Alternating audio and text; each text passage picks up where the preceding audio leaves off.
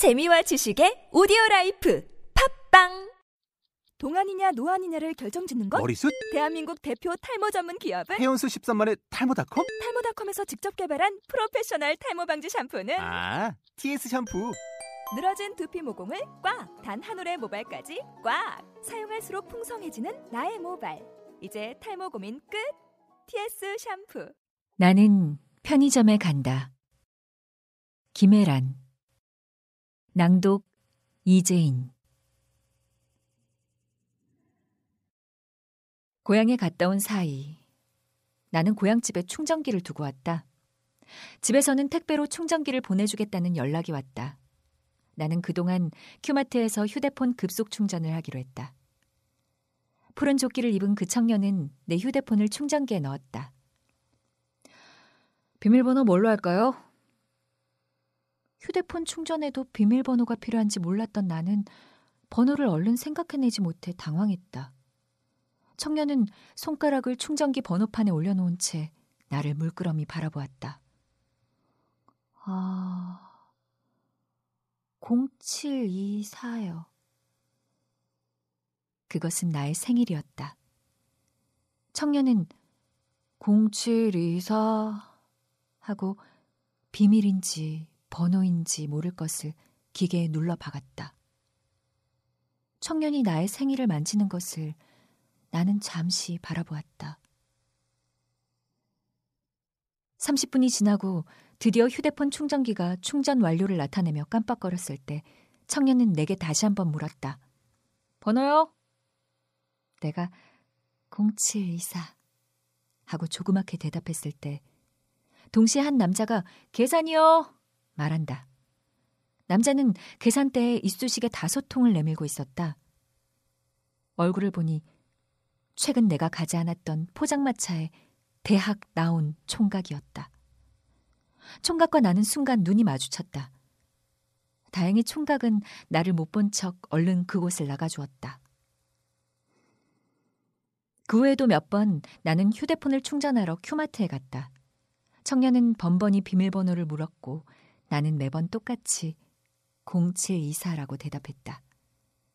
시골에서 택배를 받아본 이후에도 사실은 몇 번 더 나는 큐마트에서 충전을 했다. 큐마트에 다니면서 내가 한 가장 큰 착각은 푸른 조끼의 청년과 사적인 말을 하지 않으므로 내 사생활이 전혀 드러나지 않을 것이라고 생각한 데 있었다. 내가 아는 한 큐마트는 어서 오세요와 감사합니다의 세계였다. 그런데 큐마트를 오래 다니다 보니 나는 뜻밖의 의도하지도 원하지도 않은 내 정보들이 매일매일 그가 들고 있는 바코드 검색기에 찍혀나가고 있다는 것을 깨달았다. 예컨대 그는 나의 식성을 안다. 내가 어떤 물을 가장 좋아하는지, 자주 사가는 요구르트가 딸기 맛인지 사과 맛인지, 흑미밥과 쌀밥 중 무엇을 더 선호하는지 등을 말이다. 원한다면 그는 내 방의 크기도 추측할 수 있다.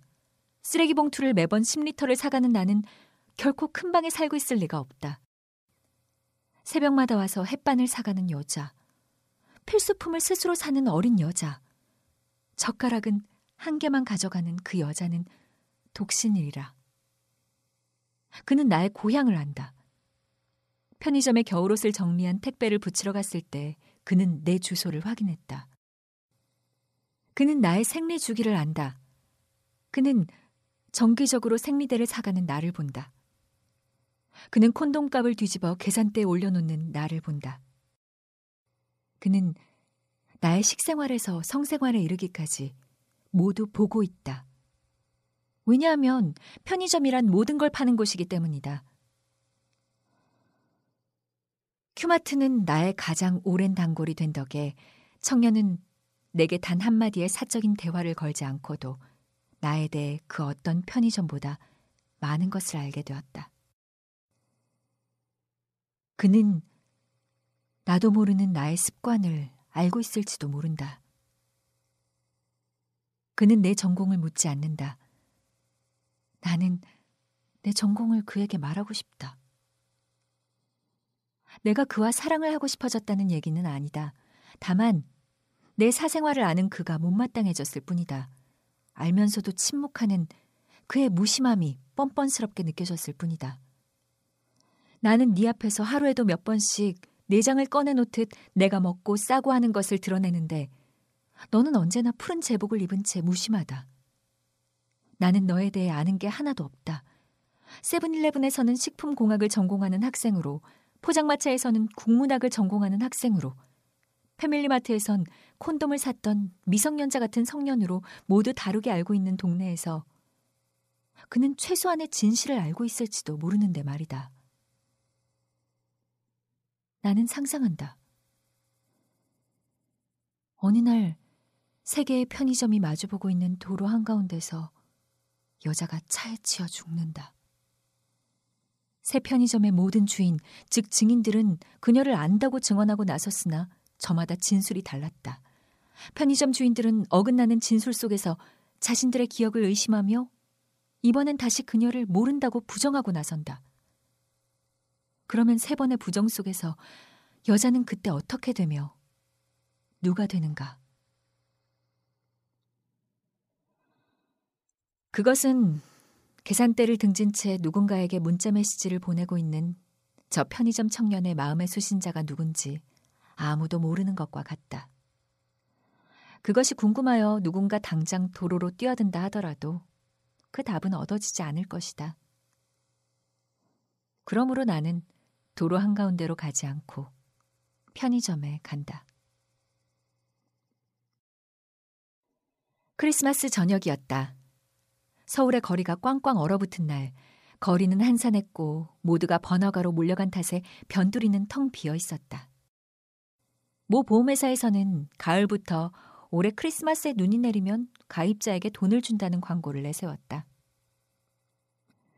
그날은 아침부터 눈이 내렸고 얼마 전 수능을 마친 동생이 재수학원을 알아보러 상경하기로 되어 있었다. 동생은 우선 내 방에서 하루를 묵고 학원을 알아본 뒤 고향에 내려갈 계획이었다. 그런데 10시쯤 동생이 막차로 막 서울에 도착했다는 전화를 해온 지 얼마 지나지 않아 나는 한 친구의 위급한 전화를 받았다. 그녀는 복통을 호소하며 고통스러운 목소리로 내게 와줄 것을 부탁했다. 나는 대충 급한 현금 카드와 휴대폰만을 챙긴 채 집 밖으로 나왔다. 순간 나는 당황했다. 동생에게 내 방 열쇠가 없었기 때문이다. 아무데나 부탁하자니 낯선이에게 열쇠를 맡긴다는 것이 내키지가 않았다. 나는 어떻게 해야 할지 몰라 문 앞에서 망설였다. 그때 한 사람이 생각났다. 바로 큐마트의 푸른 조끼를 입은 청년이었다. 그는 이 동네에서 나를 아는 몇 안 되는 사람 중에 한 명이었다. 내가 큐마트에 도착했을 때 큐마트에는 청년 혼자 가게를 지키고 있었다. 나는 잠시 망설이다 그에게 웅얼거리듯 말했다. 저기, 죄송하지만 부탁이 있는데요. 네? 나는 열쇠 이야기를 꺼내기 전 먼저 우리의 친밀함을 그에게 설명하는 게 도움이 될 거라는 생각이 들었다. 저 아시죠? 그는 내 얼굴을 빤히 쳐다보았다. 아, 저, 어, 이 근처에 사는 왜 항상 제주 삼다수랑 디스플러스랑 사갔었는데. 청년이 계속 모를 듯한 표정을 짓자 나는 조바심이 났다. 아, 깨끗한 나라 화장지랑 쓰레기 봉투는 꼭 10리터짜리만 사가고 햇반은 흑미밥만 샀는데. 모르시겠어요? 그는 양미간을 찌푸리며 마치 취중에 함께 하룻밤을 보낸 여자를 기억해내려는 듯 난처한 표정을 지었다. 그리고 마침내 입을 열어 대답했다. 손님, 죄송하지만 삼다수나 디스는 어느 분이나 사가시는데요?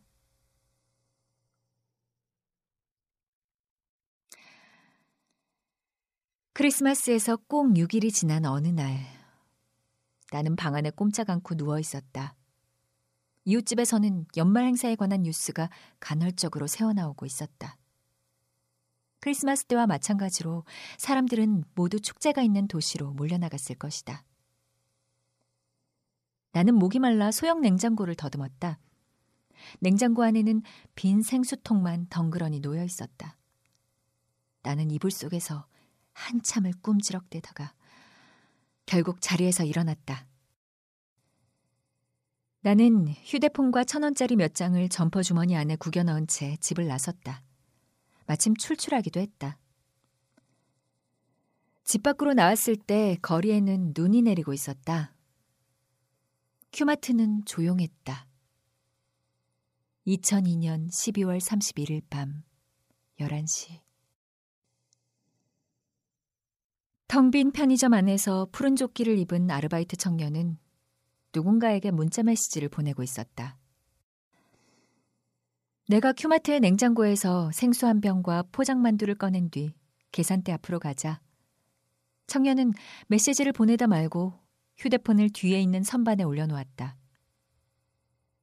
나는 크리스마스 때의 일을 상기하며 잠시 그의 눈치를 봤다. 그러나 그는 그때와 마찬가지로 나를 알아보지 못하는 것 같았다. 그가 생수병의 바코드를 리더기에 댔다. 순간 뚜뚜뚜 하는 신호음이 들렸다. 청년은 계산을 하다 말고 선반 쪽으로 몸을 돌려 휴대폰을 확인했다. 에, 2,800원입니다. 메시지를 확인한 청년이 다소 실망한 듯한 표정을 지으며 비닐봉지를 꺼냈다. 이것 좀 데워주세요. 나는 포장만두를 내밀었다. 편의점 안에는 복음성가가 흐르고 있었다. 큐마트 안에는 그와 나밖에 없었다. 나는 유리창 밖의 풍경을 바라보았다. 거리는 한적했다. 자동차들은 마음 놓고 과속 질주를 하고 있었다. 그때마다 눈들이 바닥에서 소용돌이 쳤다. 세븐일레븐의 간판도 맞은편 패밀리마트의 연두색 간판도 눈부셨다. 그 사이 청년은 자신의 휴대폰을 몇 번 확인했으나 수신 메시지를 알리는 신호음은 한 번도 울리지 않았다. 누군가 큐마트 안으로 들어왔다. 파란색 야구 모자를 눌러 쓴 20대 후반의 남자였다. 남자는 철제 선반 사이를 돌아다니며 이것저것 물건을 고르고 있었다. 그때였다. 도로에서 갑자기 끼익 하는 소리가 들렸다. 나와 큐마트 청년과 야구 모자를 쓴 사내는 동시에 창밖을 쳐다보았다. 편의점 유리창 밖에서 한 여고생이 눈앞에서 붕 하고 떠올랐다. 도로 위로 떨어져 나갔다. 횡단보도 앞 은색 소나타 한 대가 놀란 듯 멈춰 서 있는 게 보였다. 소나타는 당황했는지 갑자기 전속력을 내어 그곳을 벗어나기 시작했다. 큐마트 청년은 밖으로 곧장 뛰어나갔다. 유리창 너머로 사람들이 모여드는 게 보였다. 그 중엔 패밀리마트의 주인 여자도 있었다. 사람들은 각기 휴대폰을 들고 경찰서, 애인, 가족에게 전화하는 듯 했다. 여고생은 머리가 박살난 채 뒤집어진 교복 치마 사이로 힘얼건 하체를 드러내놓고 있었다. 사람들은 현장에 둥그렇게 모여 있었으나 끔찍했던 탓인지 아무도 여고생 곁에 다가가지 않고 있었다. 나는 계산대 앞으로 갔다. 그런데 그때 파란색 야구 모자를 눌러 쓴 남자가 계산대 앞에 복권을 한 뭉치 집어 자신의 앞가슴에 넣고 있었다. 나는 간이 가판대 쪽으로 황급히 몸을 돌렸다. 동시에 아르바이트 청년의 휴대폰에서 문자 메시지의 도착을 알리는 신호음이 들렸다. 순간 파란 야구 모자와 나는 눈이 마주쳤다. 나는 숨이 멎는 것 같았다. 내가 한 번 더 시선을 피하려는데 전자레인지가 땡 하는 소리를 내며 작동을 멈췄다. 내 눈과 마주친 작고 깊은 눈.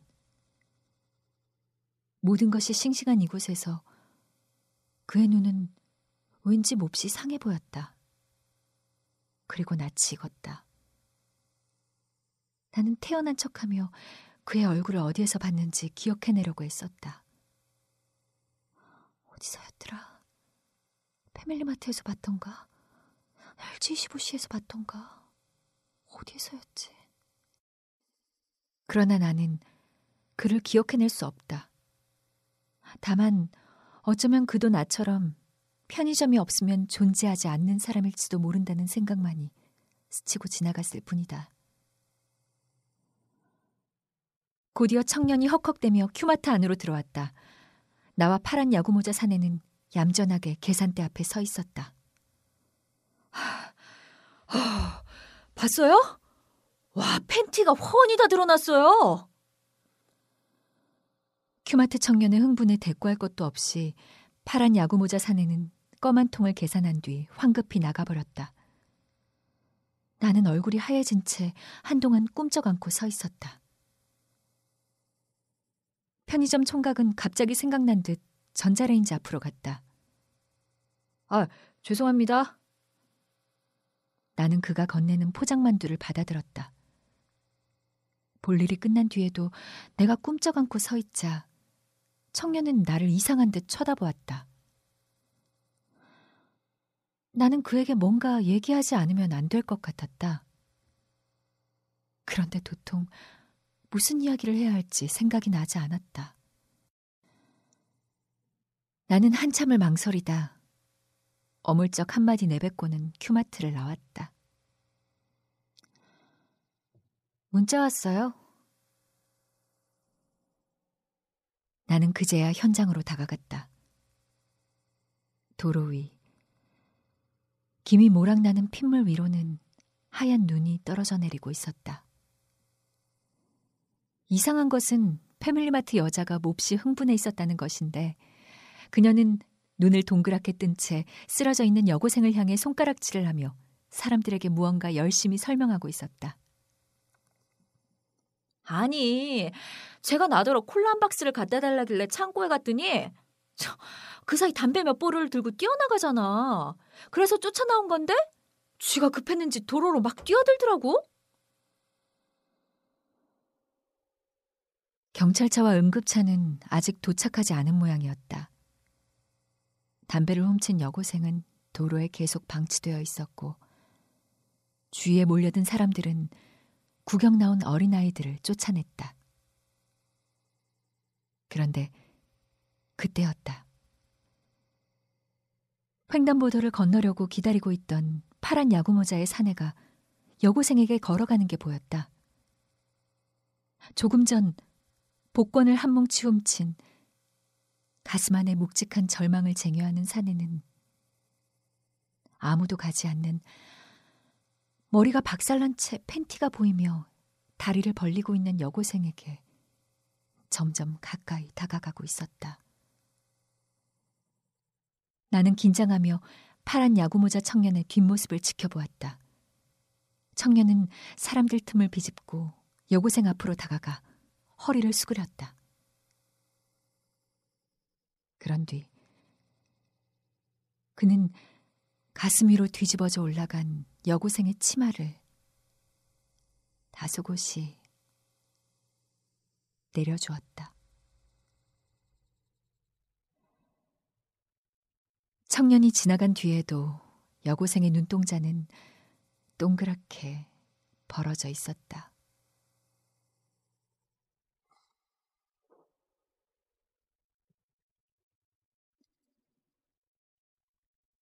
나는 편의점에 간다. 다음 날도 그 다음 날도 나는 편의점에 간다. 그 사이 그곳에선 어떤 사건도 일어나지 않았다. 규마트의 푸른 조끼의 청년이 몇 번 바뀌었으나 그곳의 남자들은 항상 푸른 조끼를 입고 있으므로 상관없다. 몇 번의 폭설이, 장마가, 안개가 있었으나 그것은 원래 그런 것이므로 상관없다. 이따금 말이 듣고 싶을 때 당신은 수다쟁이 사장이 있는 세븐일레븐에 가라. 비디오방에서 서로를 안았던 어린 연인을 퇴학시킨 선생은 컵라면을 사 먹고 아이를 지우게 한 남자는 목이 말라 맥주를 사러 왔고 아직도 아버지께 꾸중 듣는 백수 청년은 오늘도 담배가 떨어졌을 것이다. 그리하여 아무 일도 일어나지 않은 것에 대한 이 기록은 마침내 시시해진다. 한 번도 휴일이 없었던 그곳에서 나는 나의 필요를 아는 척 해주는 그곳에서 나는 그러므로 누구도 만나지 않았고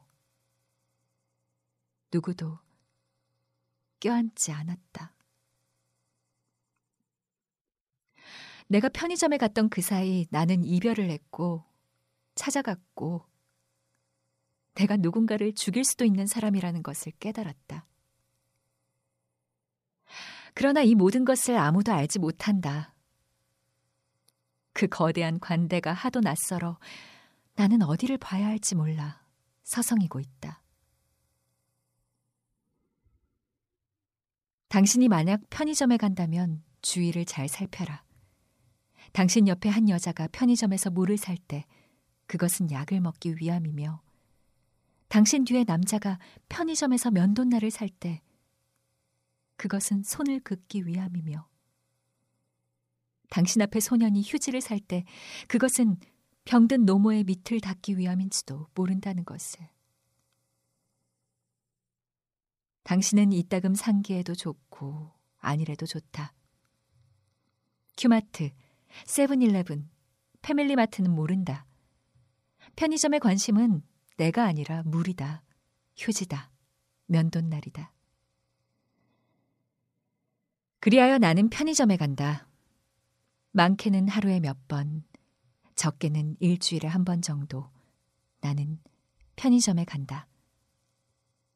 그리고 이상하게도 그 사이 내겐 반드시 무언가 필요해진다.